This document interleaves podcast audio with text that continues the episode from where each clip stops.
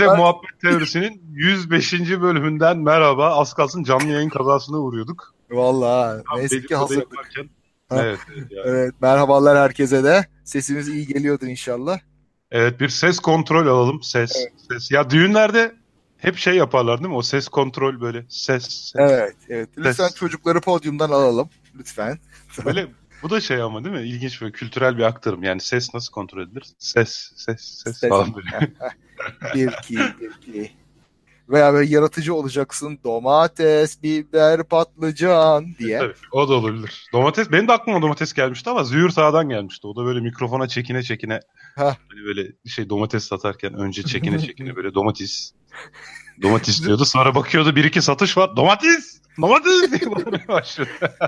bizim, bizim profesör vardı böyle fizik bölümünde fırlamanın da önde gideniydi. Biraz yaşlı da ilerli olmasına rağmen.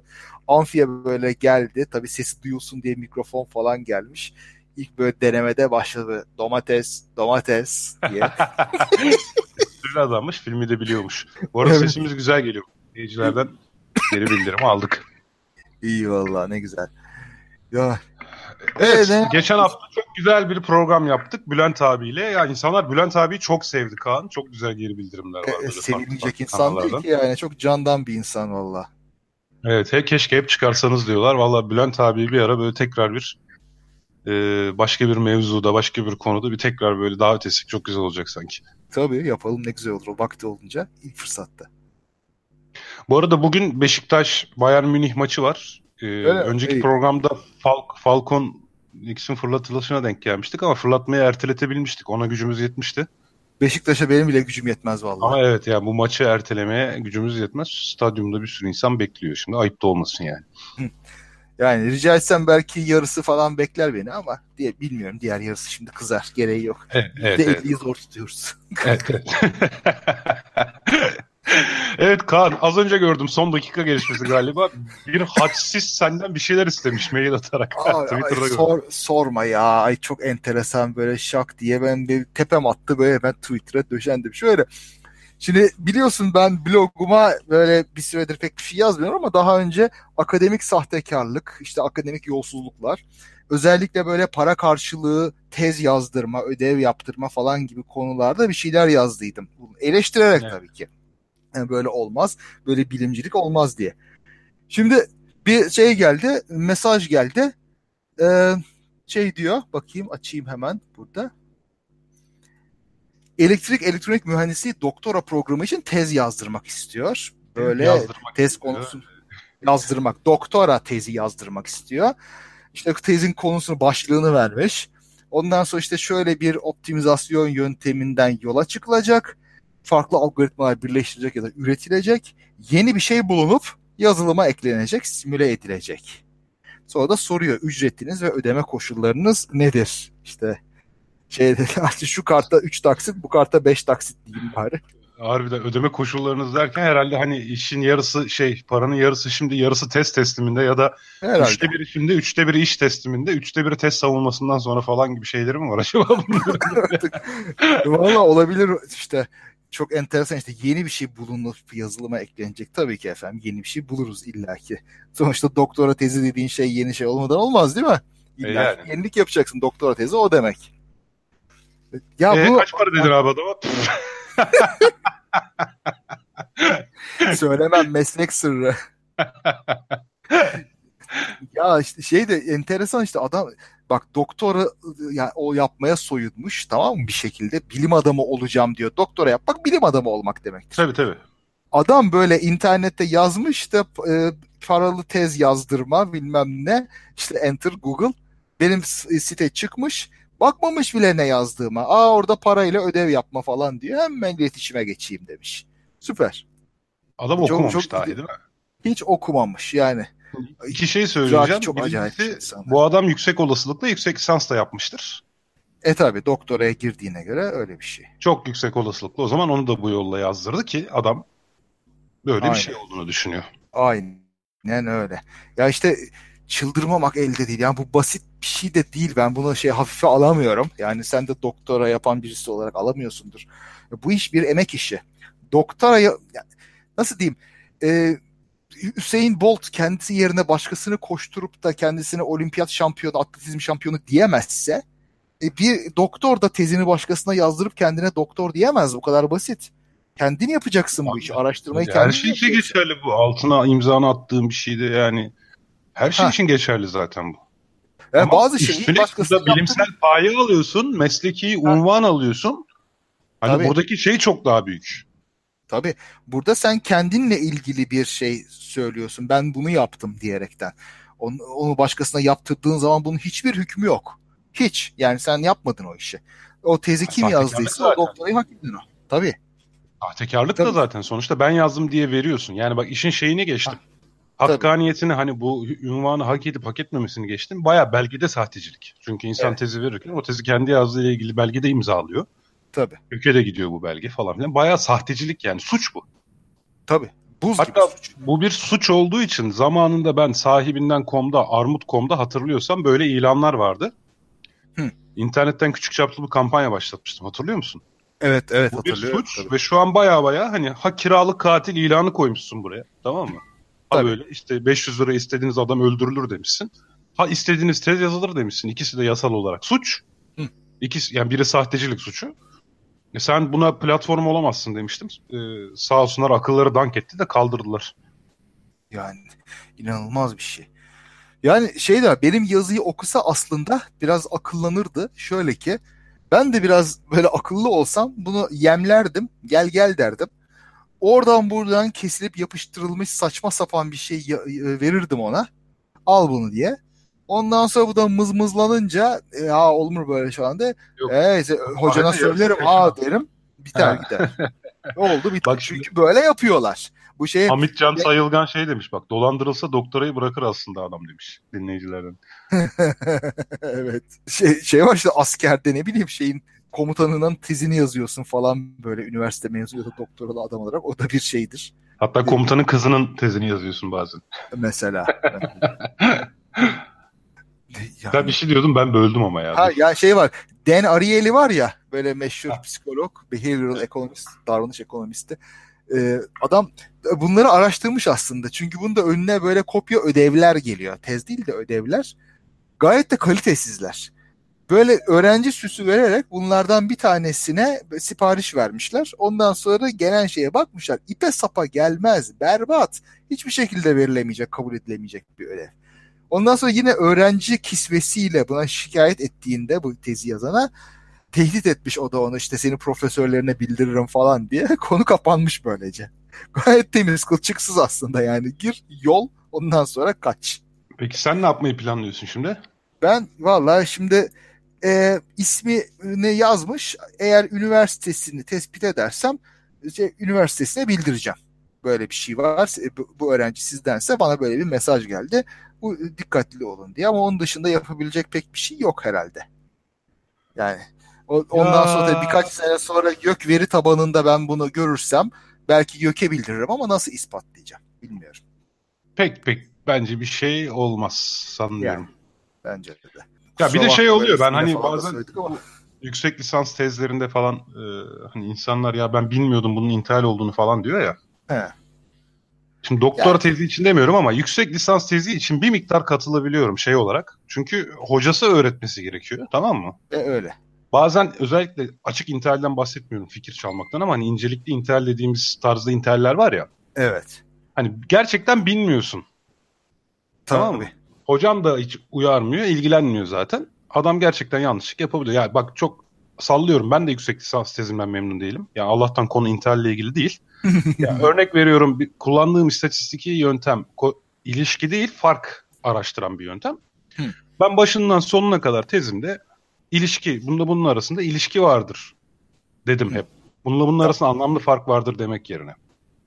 Şimdi bu benim hocamın da gözünden kaçmış, benim de kaçtı. Ta ki ben bunu bir makaleye çevirmeye kalktığım zaman hakem uyardı beni de makalemde değiştirebildim. Şimdi o yüzden biri benim yüksek lisans tezime baksa der ki ya bu adam daha bu yöntemin işte farklı ilişki verdiğini bilmiyor der. Abi bu o kadar masum ve o kadar böyle güzel bir şey ki yani hiçbir şey diyemeyeceğim ona. Yani bak bir bir master öğrenci olmuştu bir ara. Ee, bu böyle bir sürü bahaneyle hiç gelmedi, hiç gelmedi. Ondan sonra tezi teslim etmenin son böyle ikinci gününde mi ne? Sondan ikinci günü mü ne? E işte böyle tezi ben yazdım hocam size gönderiyorum. Ulan dedim yani bu zamanda mı gönderilir? Hadi neyse. Aldım çıktısını. Oturdum böyle sessiz bir yere. Okumaya başlıyorum. Ondan sonra şey yaptı. Ben bunu niye anlamıyorum dedim yani bu tezi. Bir gariplik var bunda. Yani konuya da biraz yabancı olduğum için lan belki bilmediğim konu olduğu için dedim. Ondan sonra zorladım zorladım baktım şeyde metinde ipe sapa gelir bir bütünlük yok. Aa dedim. Ondan sonra şeye uyandım. E, referans numaraları böyle kaymış böyle 1 2 3 diye gitmiş sonra bir daha 1 2 3 olmuş. Sayılar tutmuyor böyle ardışık falan değil. Aa dedim ne oluyor? Ondan sonra referansları arkadan kontrol ettim. Hiç alakası yok. Ondan sonra bir baktım ulan bunlar bir yerden kopyalanmış. Bildiğin kes yapıştır yapmış alakasız şeyleri. Hadi buyur. O yüzden bir bütünlük yok. Yani o yüzden anlamıyorum hiçbir şey. Aa dedim. Aa, bitti bu iş. Ondan sonra geldi dedim sen bunu böyle kes yapıştır yapmışsın. intihal yapmışsın. Bu böyle olmaz. E nasıl yapacaktım hocam falan diye onu sen daha önce bana gelip soracaktın öğrenecektin dedim. Böyle son dakikada kendi başına iş yaptın böyle oldu ben bunu bu şekilde kabul etmem dedim. Ondan sonra gönderdim tabii yani kös kös gitti ama. Neydi bu? Ne ödev miydi? Proje miydi? Master, master, master tezi. tezi. Master Hadi ya. Evet. Yani mümkün Vay değil öyle bir şey. Yani Hadi disipline bu... falan git göndermedim ama yani bilmiyorum. Çok da masum da göremiyorum ben böyle şeyleri. Kolaya kaçmacılık hep bunlar. Abi yani ben biraz anlar bunları. Evet, yüksek lisansa gittiğimde böyle bizim Kadri hocamız vardır çok kıymetli. Böyle çok sağlam ödev hazırlattır. Daha doğrusu ben çok ciddi, ciddi aldığım için sağlam yani yaptım, yaptım tabii de. 6 kişilik proje grupları falan. İşte e, Türk Hava Yolları anonim ortaklığını seçtik. Onun stratejik analiz raporunu hazırlayacağız tamam mı? Hı hı. Neyse grup arkadaşlarımdan böyle bir iki tanesi kim oldukları emin değil. Ya şimdi araştır diyor ya hoca bize şunu araştıracaksınız. Ben de işte o hasbelkader o ekibin şeyi oldum. Ha, başkanı oldum. Ekiplerin başkanı oluyordu. Hı. Ekipler Abi, amiri diyorsun. Ha ekipler amiri. Serdar Kuzuloğlu'nun kulaklarısınız. şey ya adamın araştırmaktan algıladığı zaten hani Google'a bir şey yazıp oradaki cümleyi aynen aktarmak. Evet. Sonra ben dedim ki ya şimdi tabii diyorum ama sevilmiyorum tabii.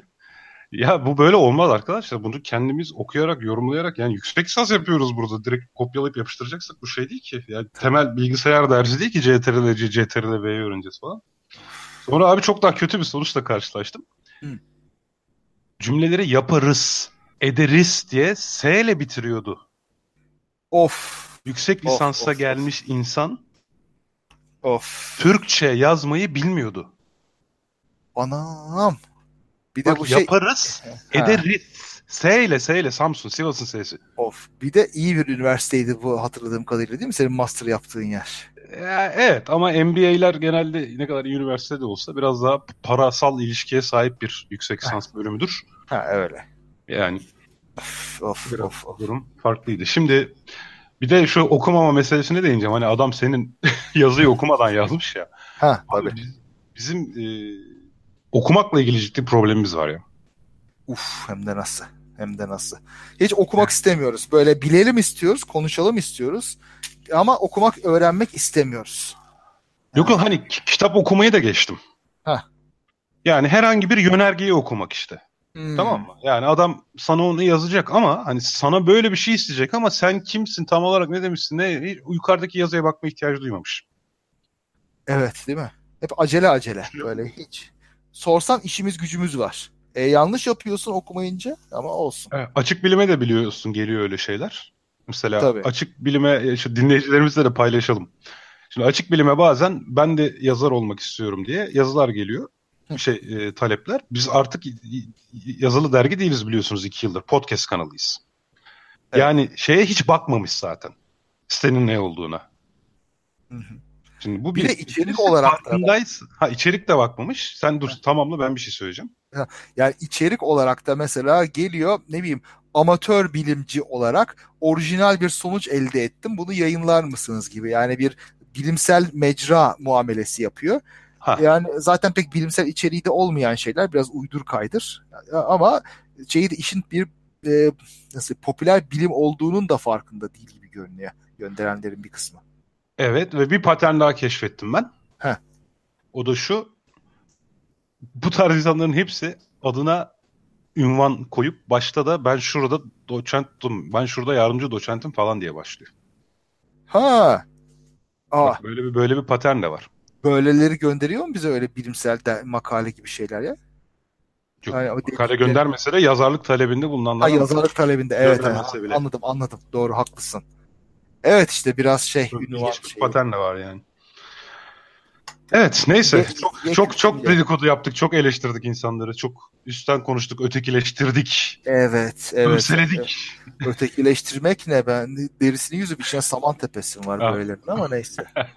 Öbürsüleştirdik hatta. Ha, yine insan sevgisiyle dolup taşıyorum gördüğün gibi. evet evet. Ben de bugün çok kızgınım. Beni de bugün böyle birkaç noktada birkaç farklı şeyde konuda bayağı kızdırdılar ya. En son bir kitaptan atıldım ya. Aa Ha. Vay be.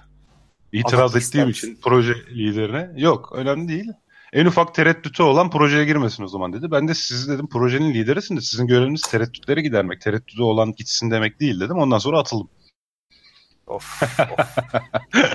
Yapmaz bir şey ya. Kendi beğenmiş tipler böyle. Acayip acayip ya. Acayip. kendilerini bir şey zannetmek için böyle davranışlarda bulunuyorlar. Olacak iş değil.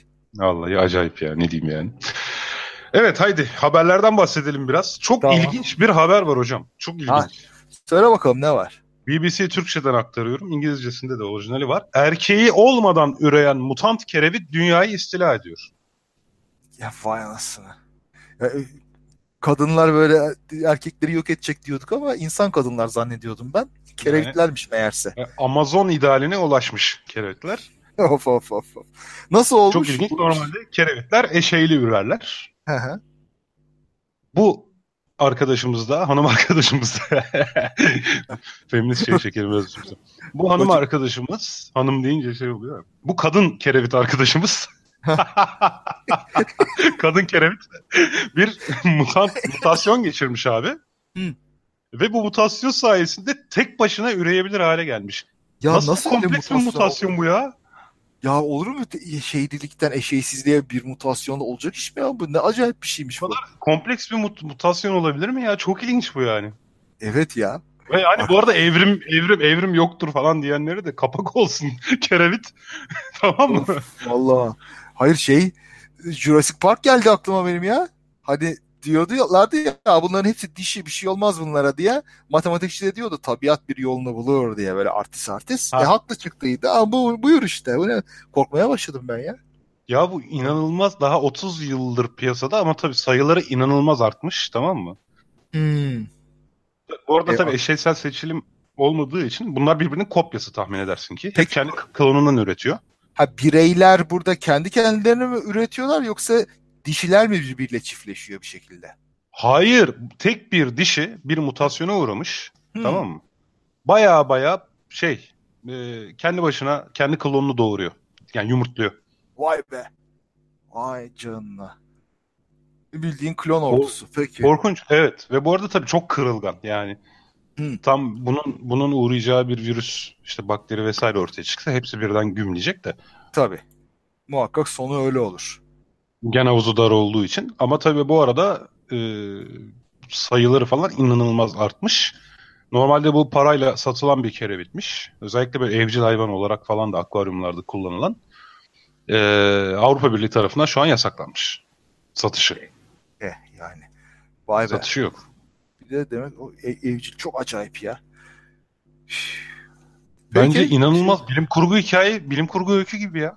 Ya tabii ama ki, şeydir yani kim bilir böyle biz farkına varmadan kaç türde öyle olmuştur. Ama bu gen havuzundaki zayıflama sebebiyle eninde sonunda bir şekilde gitmiştir yani hepsi. Ha Yani evet tabii şimdi bir kere kerevit olduysa bir tür- muhtemelen çok oluyordur. Yani hayvanlar pek çok değişik türde bir şekilde oluyordur. oluyordur da zaten hani kerevit kadar hızlı üremedikleri için Hmm. as, hani aslan bir aslanda falan böyle olsa 3-4 bireye ulaştıktan sonra hani o 3-4 birey şöyle bir bir kıtlık dönemi olsa bitti işte yani. E tabii. Hepsi birbirine aynısı. Birini öldüren hepsini Ama tabii öldürecek. aslanda da memeli de olması çok daha zor bu arada. Hani kerevitte olması daha kolay tabii böylesine bir mutasyon. Hmm, bu neye bağlı oluyor herhalde? Basitlikle mi ilgili? Belki işte yumurtanın döllenmesiyle ilgili mekanizma da bir demek ki bir şey var. Bir, bir biyolog olsa da anlatsa. Neyse. Evet artık. evet. Bu mevzuyu bir biyologla konuşmak lazım. Dinleyicilerimizden varsa böyle şey yapabilen, katkıda bulunabilen buradan memnuniyetle okuruz. Mesela şey, Özhan düşünüm... Dönmez en ilginç yanı tüm klonlar farklı coğrafyalarda hayatta kalabiliyor. Yaşam alanı çok geniş demiş. Evet kerevitlerin biraz öyle bir özelliği var bu arada. Kerevitler çok yaygın türler. Ee, susam ekmek karınca arı normal işçiler böyle doğuyor demiş. Evet onlar partenogenezle ürerler zaten. Onların özelliği o ama kerevitte böyle bir özellik yok normalde. Hmm. O farklı bir mevzu. Evet senin var mı haberin? Habarın var. ne haber? Benim de bir mübarek evrim haberim var. Şimdi Hawaii'de bir çeşit Ağustos böceği varmış. Bu Ağustos böceği biliyorsun bizdekiler gibi cır cır cır cır ötüp ötüp ötüp böyle şey yapıyorlar, çağrı yapıyorlar çiftleşme çağrısı. Ha, şimdi sadece ama buna gelenler karşı cins olmuyormuş. Burada Hawaii'dekilere e, musallat olan bir de parazit sinekler var. Bunlar geliyorlar ve larvalarını şeyle bırakıyorlar bu Ağustos böceklerinin içine. Larvalar onun içinde onu yiye yiye öldürüyorlar. Oh taze et diye. Hmm. Şimdi bunlar bu cırıltısına geliyormuş bu Ağustos böceklerinin. Bunlar ha, bu şekilde. Yani bir yandan çiftleşmeye yarıyor bu şarkı türkü çağırma bir yandan da düşmanı çekiyor. Aynen öyle.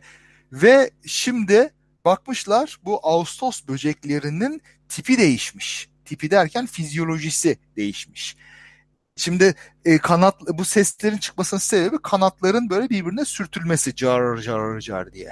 Şimdiki yüzde 95 oranında bu şeylerin böceklerin e, kanatları düz böyle sürtüldüğü zaman ses çıkarmayan tür oluşmuş. Kanatlar aynı, da, da, kanatlar farklı ama şeyler e, Ağustos böcekleri aynı başka açılardan. Davranışları da aynı. Aslında bu habere göre işte Guardian'dan okuyorum bunu. E, biyologlar genellikle bu tür evrimsel baskılar karşısında türlerin davranışının değiştiğini varsayarken Şimdi bu onların bu fikrini değiştirmiş. Davranış aynı kalıyor. Yani kanatlarını sürterek yine ses çıkarmaya çalışıyorlar ama kanatlar ses çıkartmıyor. Öyle bir morfolojik değişime gitmişler. Bu şekilde canları kurtulmuş. Sinekler bu şekilde onlara fazla gelmez olmuş. Yani e, gitar çalmaktan vazgeçmemişler. Gitarının telleri kopmuş. Aynen. Ama gitar hala elde, el çalışıyor. Aynen öyle. Şeyi de hatırlarsın. Yani muhtemelen çok... şöyle olmuş. Zamanında kanadı düz olan bir iki mutant tür ortaya çıkmış haliyle bunlar e, hayatta kalmışlar. Tabii. Bir de biliyorsun klasik bir örnek vardır evrimle ilgili ders kitaplarında. Öyle bir ders kitabı rastlayacak kadar şanslıysan. Şeyde sanayi devriminden hemen önce İngiltere'de yaşayan güvelerle ilgili. Ha, Kuş ağaçları evet beyaz kabuklu huş ağaçlarının üzerinde yaşayan güveler de açık renkli, beyaz renkli. Böylece kamufle olabiliyorlar ve sinekler, şey pardon, kuşlar onları görmüyor. Daha sonra e, sanayi devrimiyle yayılan is ve duman yüzünden huş ağaçlarının kabuğu kararınca bu beyaz güveler siyahlaşmış kabukların üzerinde ayan beyan ortadalar. Lüp lüp lüp lüp yem olmuşlar kuşlara. Ondan sonra bir süre sonra bakmışlar bu güvelerin rengi siyah olmuş. Aa nasıl olmuş? Şimdi şey baktığında işte her zaman e, popülasyonda belli bir varyasyon var. Az miktarda siyah her zaman bir yerlerde vardı. Herhalde göz önünde değillerdi. Böyle kuşlar yem olmamak için saklanıyorlardı. E, kabuklar siyahlaşınca bunlar ortaya çıktılar ve kuşlar onları görmediği için bu sefer bunların sayısı arttı. Ha, hikaye bitti mi? Bitmedi. Daha sonra İngiltere'de böyle hava kirliliği azaltıldıkça böyle düzenlemelerle falan kuş ağaçları da daha beyazlaştıkça güveler yine beyaz hale gelmiş. Bu sefer de beyazlar böyle üstün çıkmaya başlamış siyahlara göre. Yani, Müthiş bir şey ya aslında yani.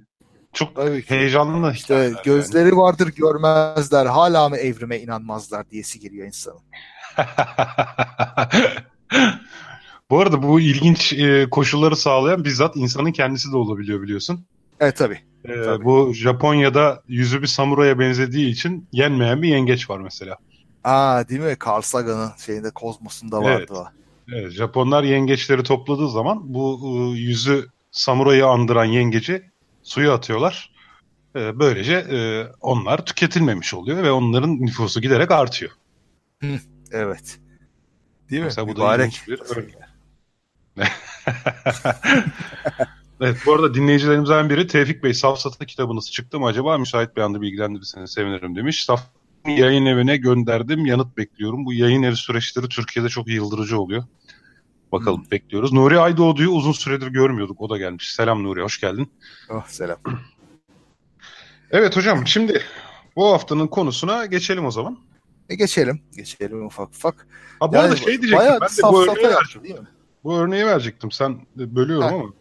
Yok yok tabii. Hatta bu sırf bu örneği verebilmek için daha önce Evrim Ağacı'na çevirdiğim yazıya baktım bugün. Bakınca da yazarın başkası gözüktüğünü gördüm falan. Biraz sinir oldum.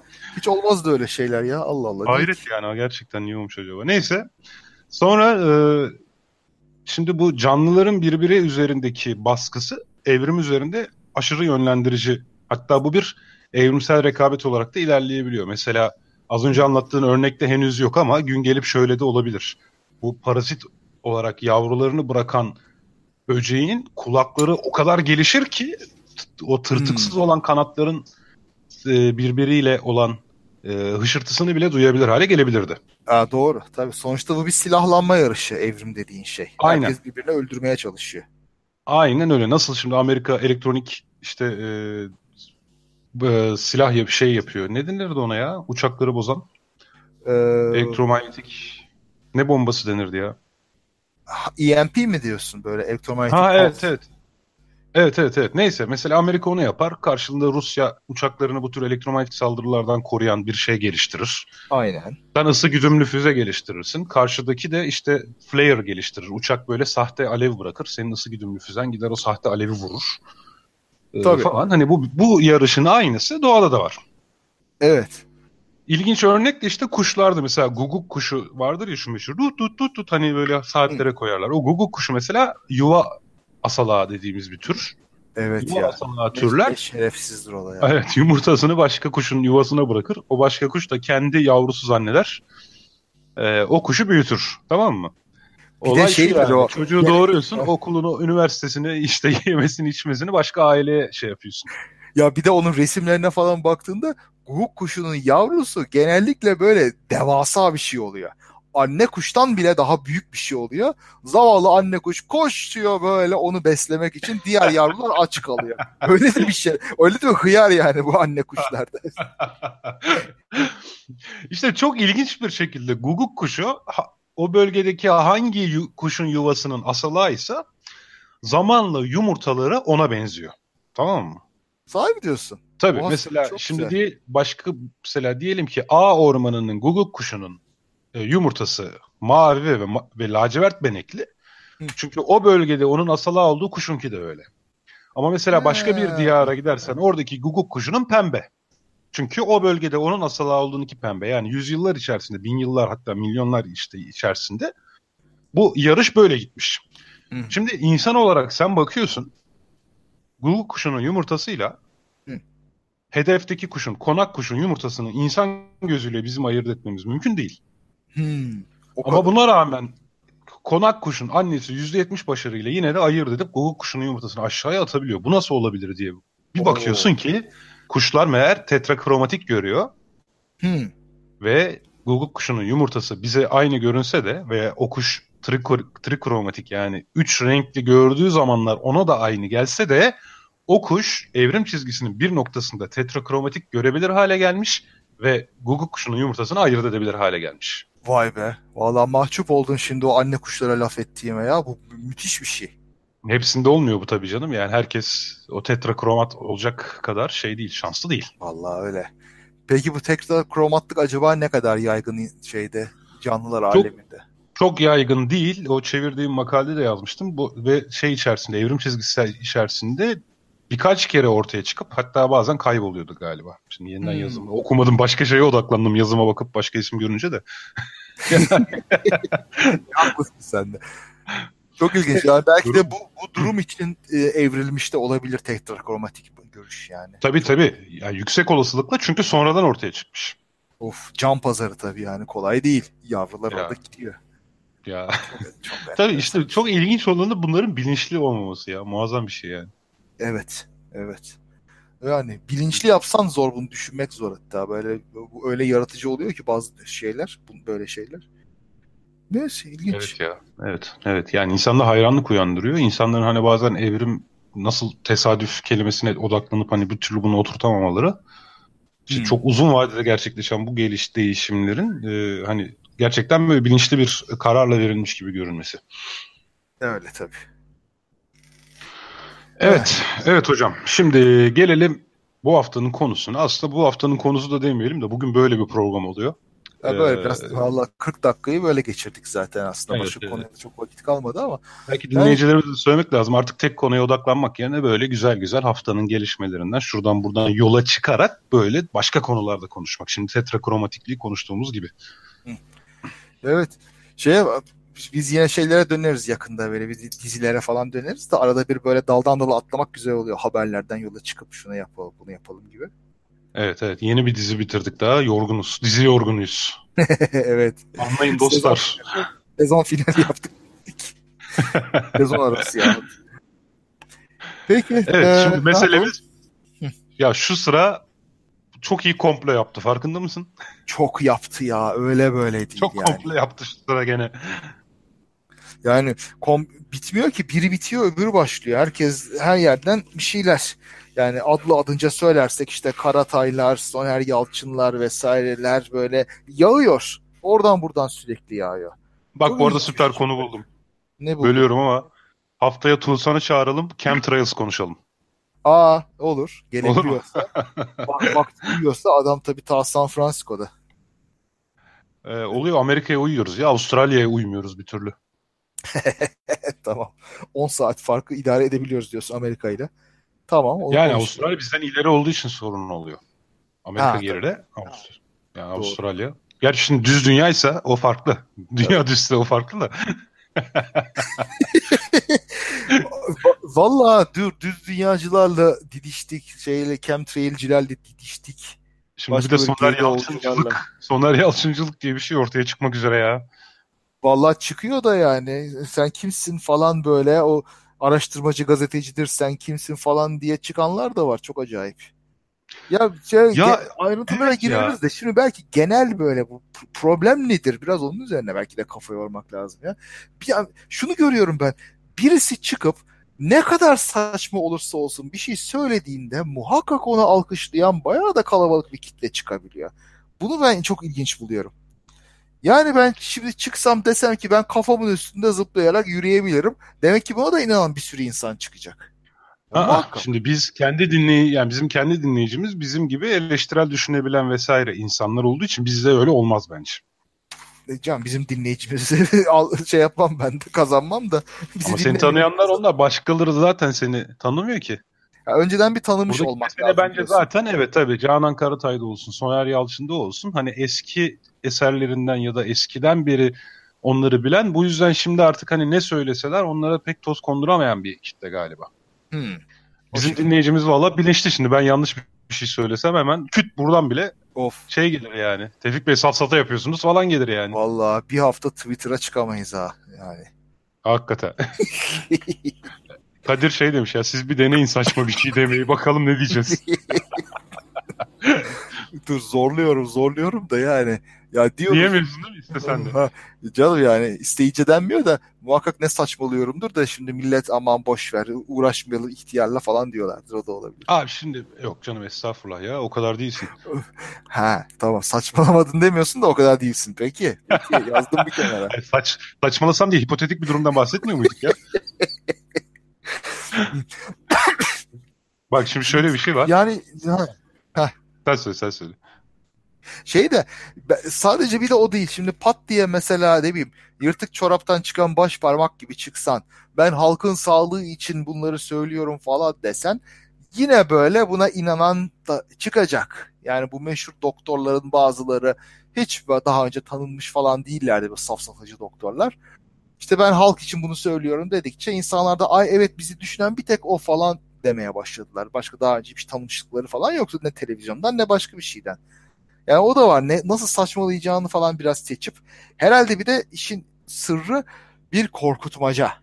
Yani e, hepsinde var bu. İşte şu kanser yapıyor, bu kanser yapıyor diye ama Soner Yalçın'ın tweetlerinde falan gördüğüm çok gö- par kör gözüne parmağım bir korkutma var.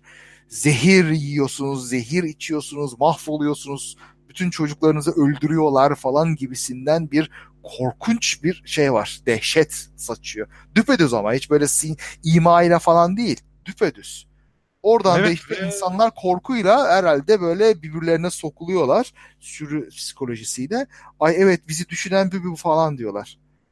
Evet bir de kitabın adı da zaten saklı seçilmişler tamam mı? Yani böyle insanı hani işte bu gizli zarar vermek isteyen gizli güçlerin olduğunu zaten hani komple kitabın adı da seni böyle bir şey yönlendiriyor. Benim daha daha enteresanı şu.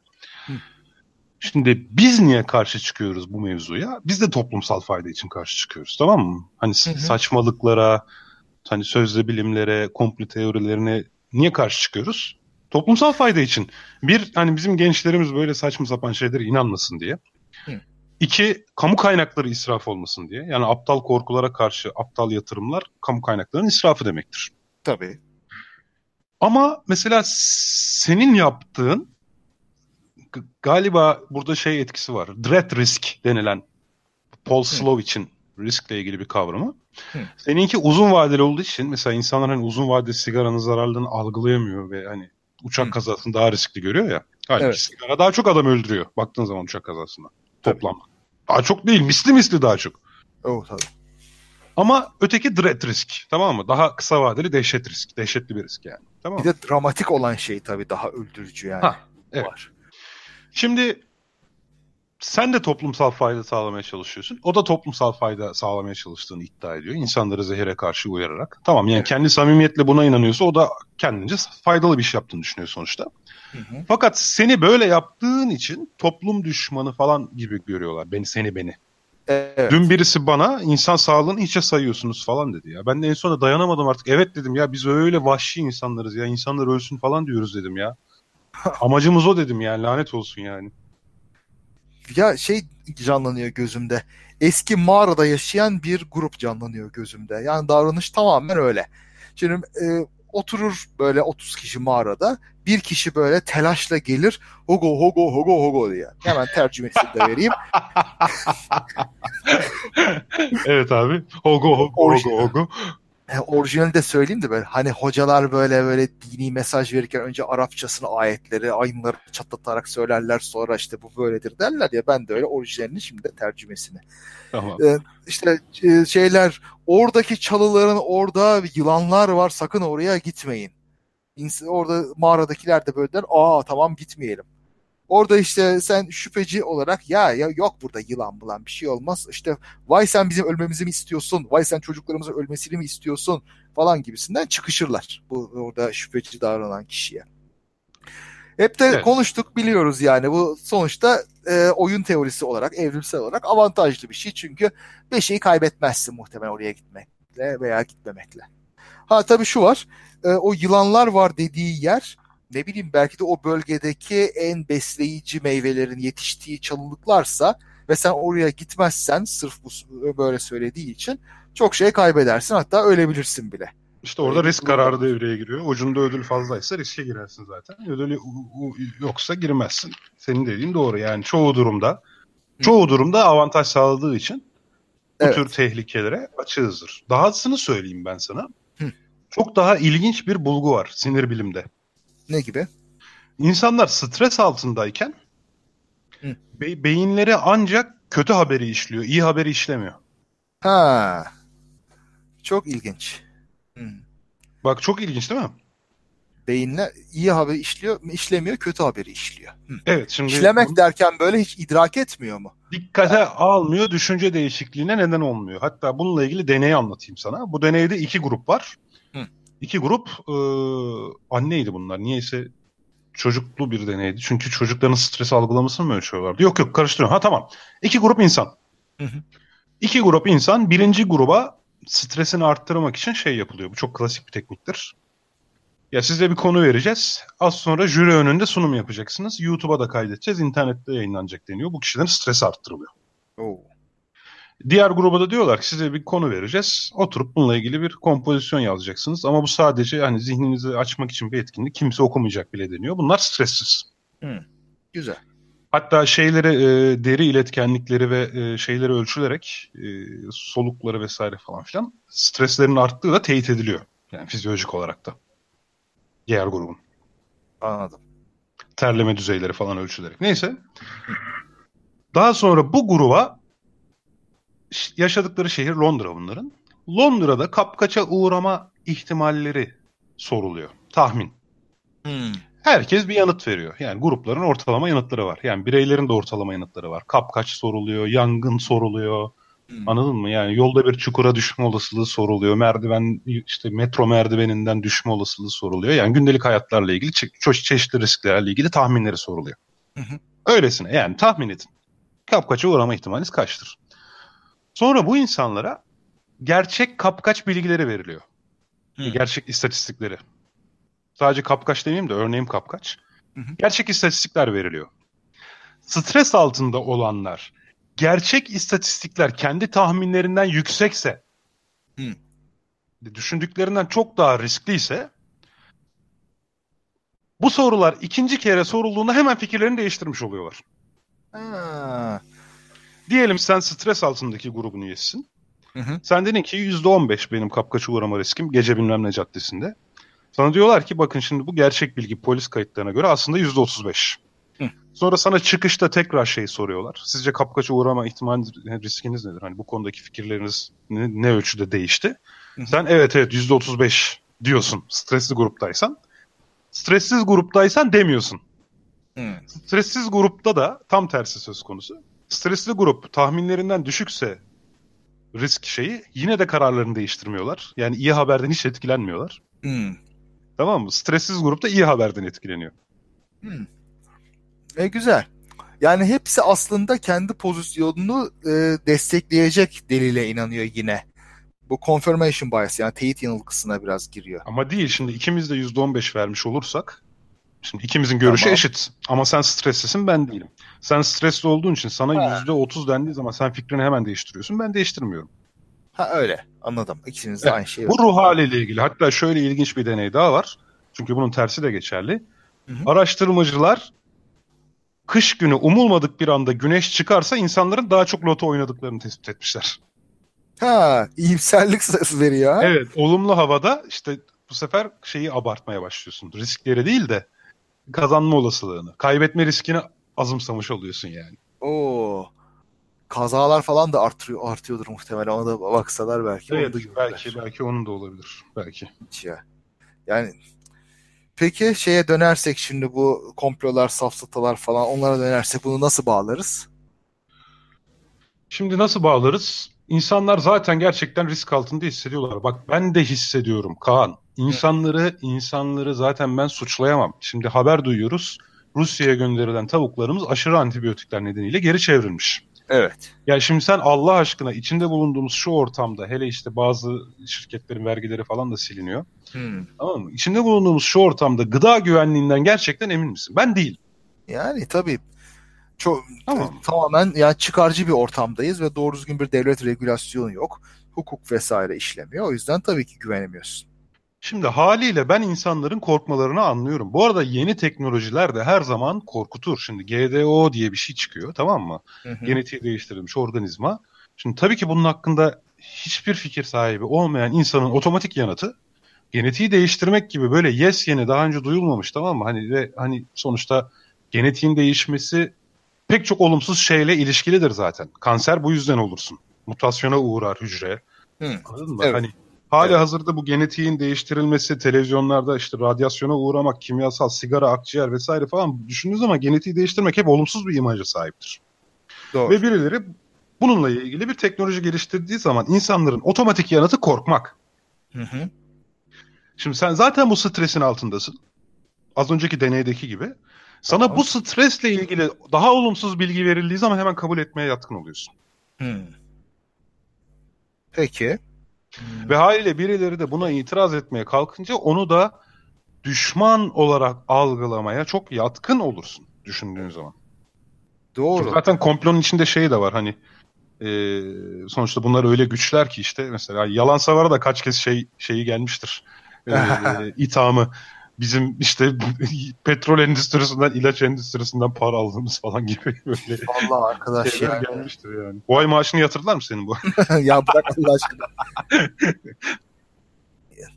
Vallahi işte doğru diyorsun. Bu korkunç bir hezeyan.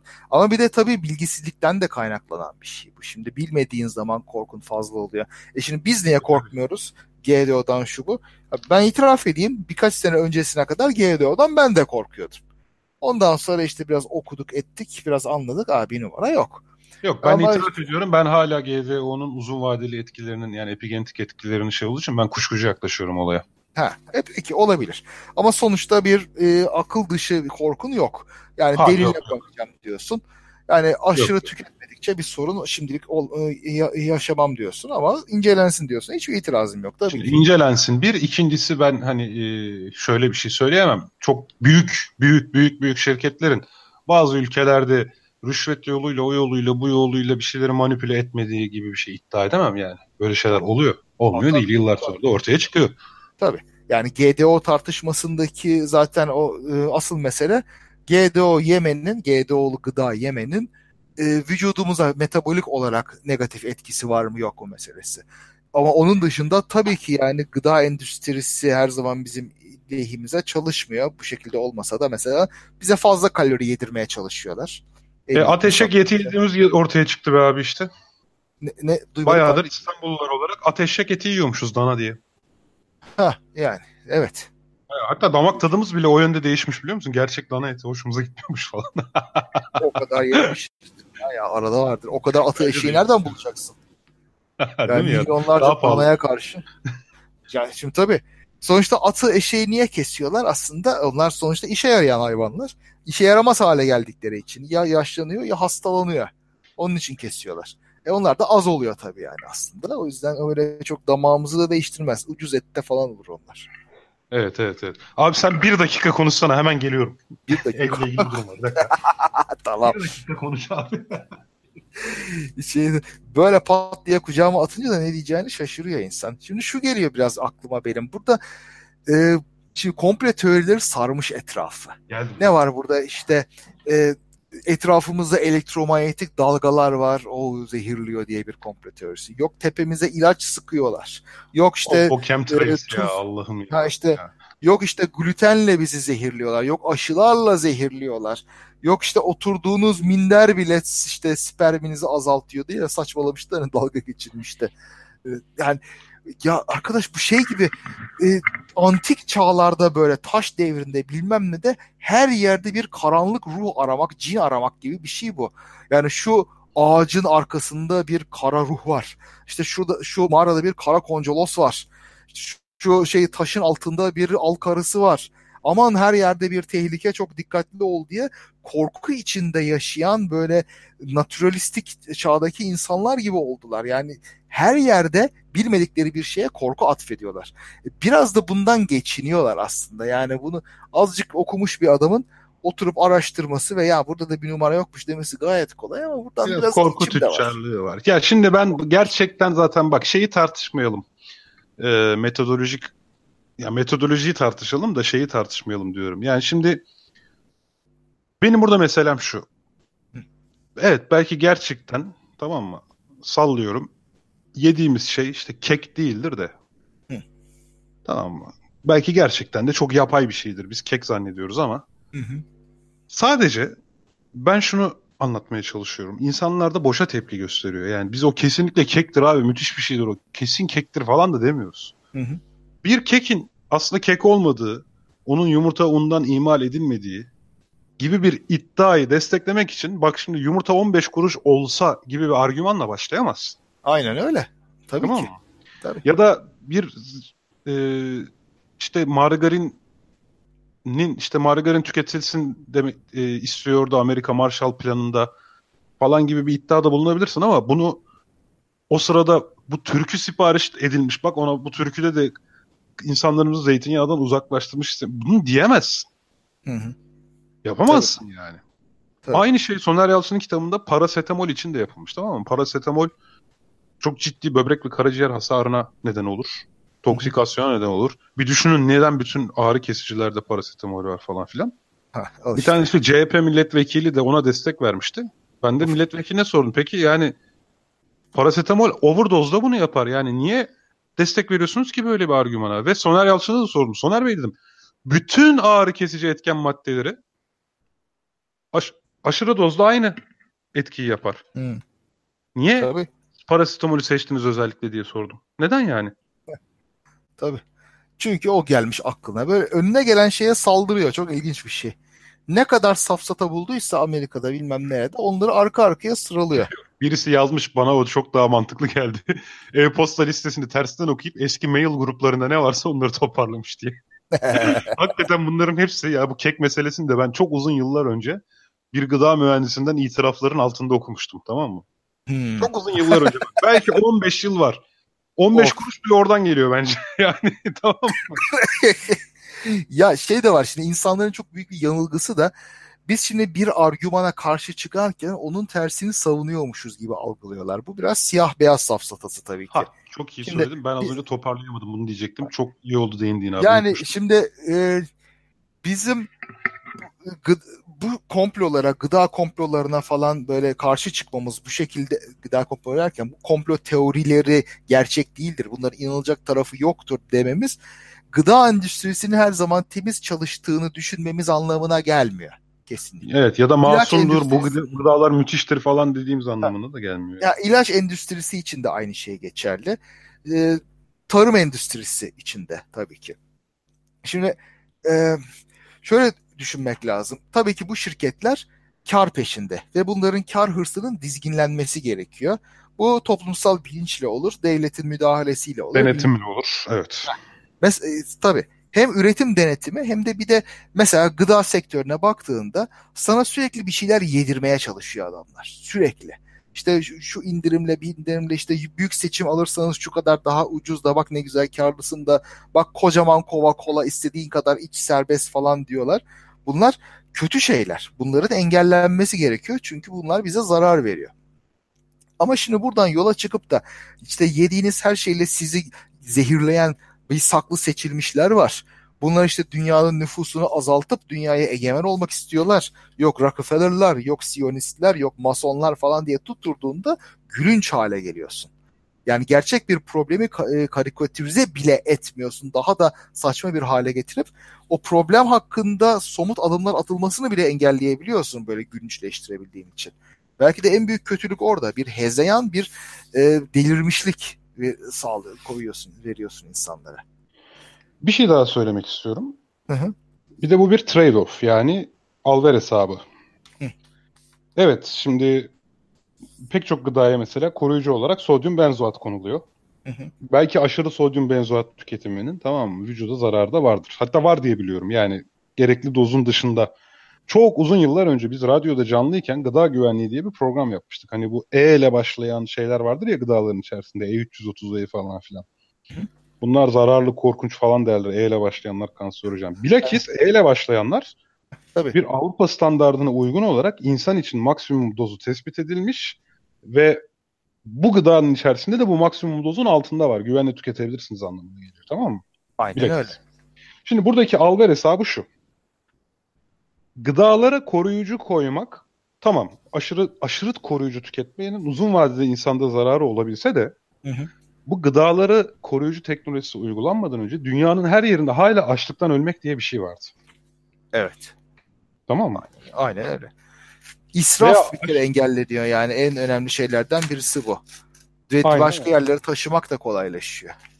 İsraf engelleniyor, taşımak kolaylaşıyor. Se- stoklayabildiğin için seri üretim yapabiliyorsun, ucuzluyor. Evet, aynen öyle ezelden sucuğu sadece zengin insanlar yiyebilirdi. Şimdikiler bak sağlıklıdır demiyorum. Sadece bir şeyden söyle, söylemeye çalışıyorum. Şimdi hemen hemen her aileye en azından yani asgari ücretli bir aileye bile ayda bir sucuk girebiliyordur. Hı hı. diye tahmin ediyorum. Niye? Tavuk endüstrisi acayip gelişti. Bu arada ben bak hiç güvenmiyorum. Tekrar söylüyorum. Yani ben e, tavuk, tavuk olayında biraz seçiciyim. Çünkü kötü sahneler gördüm. Endüstriyel hayvancılık da midemi bulandırıyor tamam mı? Evet. Ama ve lakin yani bir şekilde zaten e, başka türlüsüne her insan erişemeyecek. Bu tür bu tür gıdalarda bu tür teknolojilere karşı olmak çok zengin olmaya gerektiriyor. Organik yani, pazarlara bir git bakalım. Kaç katı piyasadaki? O, o, o tabii zaten o da bir para tuzağı. Sucuklar hakkında hemen bir şey söyleyeyim. Bu endüstriyel gıda içinde bir, ailemin çok yakınındaki bir bireyi e, tavuk sektöründe çalıştı çok uzun yıllar ve hiç ağzına çok belli markalar dışında sucuk sürmez. Çünkü pazarlama müdürüydü bir tavuk şirketinde, büyük şirketlerden birinde. Bunu haftalık ararlarmış. Ya derlermiş elinizde ne kadar böyle döküntü parça varsa hepsini gönderin. İşte ibikti, gagaydı, işte pençeydi falan böyle asla kimsenin ağzına sürmeyeceği şeyler. Onları öğütüp macun haline getirip sucuklara tıkıyorlar diyordu. Misal.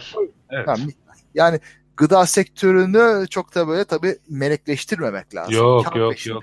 Ve gayet de e, denetim altında tutulmaları şart.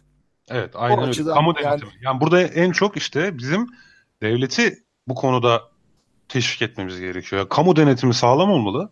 Gıda evet. standartları yüksek olmalı ve bu standartlara uyulup uyulmadığı periyodik olarak denetlenmeli ki bizler gıda güvenliğinden yana içimiz rahat olalım. Aynen öyle. Yani mesele burada zeytinyağıydı, margarin de oydu buydu falan filan değil. Ma- eskiden herkes zeytinyağına erişebiliyor muydu? İnsanlar margarini ucuz diye tercih etti. Hı hı. Tabii. Yani. Şimdi e, burada ya şu aşamada mesela... McDonald's diyor, ucuz diye gidiyorlar yani. E, 15 yok, liraya 2 milyon alıyor. iki çocuk oturup yiyor yani. Yok be sırf ucuzluğundan değil. Sen o, o ne bileyim tavuk dönerci daha ucuza yersin. McDonald's'ın adı ha, var gerçi, yani. haklısın haklısın. Şimdi buraya bu noktaya gelmişken güzel bir soru var. Şimdi GDO'dan neden korkmuyorsunuz diye sormuş Berre Berre. Belki onu konuşabiliriz biraz. Neden korkmuyoruz? Yani e, daha doğrusu sen biraz korkuyorsun ama en azından akut olarak bir korkun yok. Ee, benim şöyle durumum şöyle. Araştırmalar şimdilik şimdi yapıldı. GDO gıdanın fizyolojik olarak hiçbir farkı olmadığı gösterildi onu yiyen hayvanlarda. Şimdi zaten bir şöyle diyelim GDO gıdanın işte diyelim mısır içinde var olan fruktozdu, glukozdu ve başka şeyler diğer mısırdakinin aynısı. Çünkü aynı madde.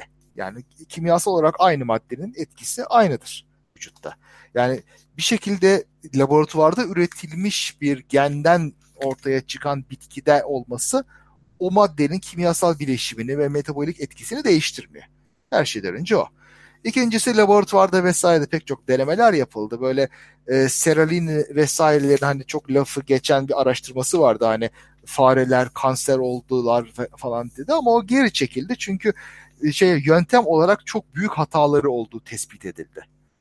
Orada işte birilerinin oyunu falan diye tabii yorumlamak mümkün ama yöntem olarak hatası olduğu bu konuda herhangi bir partizan davranışı olmayan biyologlar tarafından da tes teslim ediliyor gerçekten de. O yüzden de bir e, problem olmadığını düşündüğüm için ben GDO'dan korkmuyorum. Aynı cep telefonundan korkmadığım gibi. Yani o konuda bir problem olmadığını düşünüyorum. Hem teorik olarak olması için bir sebep yok hem de deneyler göstermediği için. Her iki durumda da öyle. Teorik için olması için sebep yoku yüzde yüz söyleyemeyiz. Hı. Sebep var ama en azından şu ankiler o sebebi göstermiyor diyebiliriz. Yani, yani şöyle de Bir genetik henüz şey yapmadığımız bir olgu çünkü. Ama şu da var şimdi inek yemekle inek olmadığımız gibi böyle geni değiştirilmiş bir şey yemekle onun genine de sahip olmuyoruz ama nasıl bir etki olacağını tabii hayal etmek lazım. Sen nasıl şey olabileceğini düşünüyorsun? Yok benim kastettiğim daha epigenetik yani şimdi e, genetiğin çok daha sonraları anlamaya başladığımız bir tarafı var. Tamam yediğimiz şeyler bizim genlerimizi değiştirmez. Ama bizim genlerimizin hangi kısmının aktifleşeceği yaşam şartlarımıza, yediklerimize, spor alışkanlıklarımıza falan çok bağlı. Epigenetik değişiklikler deniyor bunlara. Tamam senin genin aynı genin de çok evet. kaba tabirle konuşuyorum. 32 yaşına kadar o genin üst tarafını kullanıyordun. Hı. 32 yaşından sonra alt tarafı çalışmaya başlıyor. Üst tarafı pasifleşiyor. Hı hı. Ve buna yediğin şeyler sebep olabiliyor evet. Hı. O şekilde. Evet. Yani bu Abi, epigenetik şey... mevzunu birini çağırıp anlatırsak iyi olacak bak yani şu an. Belki cahil cahil konuşuyorum bilmiyorum yani. açma kapama düğmesi gibi davranıyor diyorsun. Evet. evet. Evet. evet. Bir biyolog olsa da anlatsa diyorum tekrardan artık kim bilir kaçıncı kere. Evet, evet, evet, evet. Ya bir de şimdi şöyle şöyle bir ya, kovacağım seni programdan bir biyolog alacağım ya. Olmuyor böyle. evet abi ya. Koverim lan seni. Abi kovi misin abi? evet, yavaş yavaş sona gelirken evet. o zaman Şimdi ne diyelim? Ee, bir duyurumuz var. Onu unutmadan yapayım bak. Unuttuk yapalım diyorduk. Bilim Kahramanları Derneği var. Evet. Ee, bilim Kahramanları Derneği yılın bilim insanı ödüllerini dağıtacak. Başvurular şu an devam ediyor. Başladı. Genç bilim insanı ödülleri deniyor buna. 38 yaşın altındaki bilim insanları aday olabiliyor. Ee, uluslararası katkı sağlayan bizim e, insanlar, bizim ülkemizin, coğrafyamızın, e, ya bizim vatandaşlarımıza veriliyor bu ödül. Yılın bilim insanı.org adresinden buraya erişebilirsiniz. Bunu duyurmuş olalım. Bir de uzun zamandır söylemeyi unutuyoruz ya çok mahcup hissediyorum kendimi. Patreon destekçilerimize yani daha sonra ücretli abonelerimize tekrar tekrar çok teşekkür ederiz.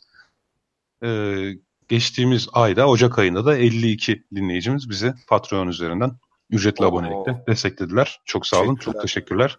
Çok güzel bir destek sağ olun. Dinleyen herkese de dinlediği için, yorumları için, her şey için çok teşekkür ederiz. Evet o zaman ne yapalım?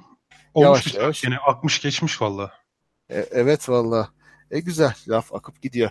Artık bu komploların daha ayrıntısına belki haftaya gireriz. Artık yine haftaya ufaktan bir... tema oldu galiba böyle bir dizi haline gelecek gibi görünüyor. Acaba komplo dizisine mi başlasak aynen?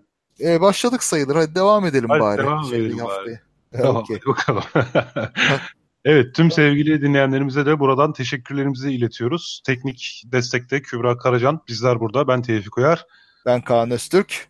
Sizlerle birlikteydik. 105. bölümü devirdik bugün. Haftaya aynı gün aynı saatte görüşmek dileğiyle. İyi akşamlar, hoşçakalın. İyi akşamlar.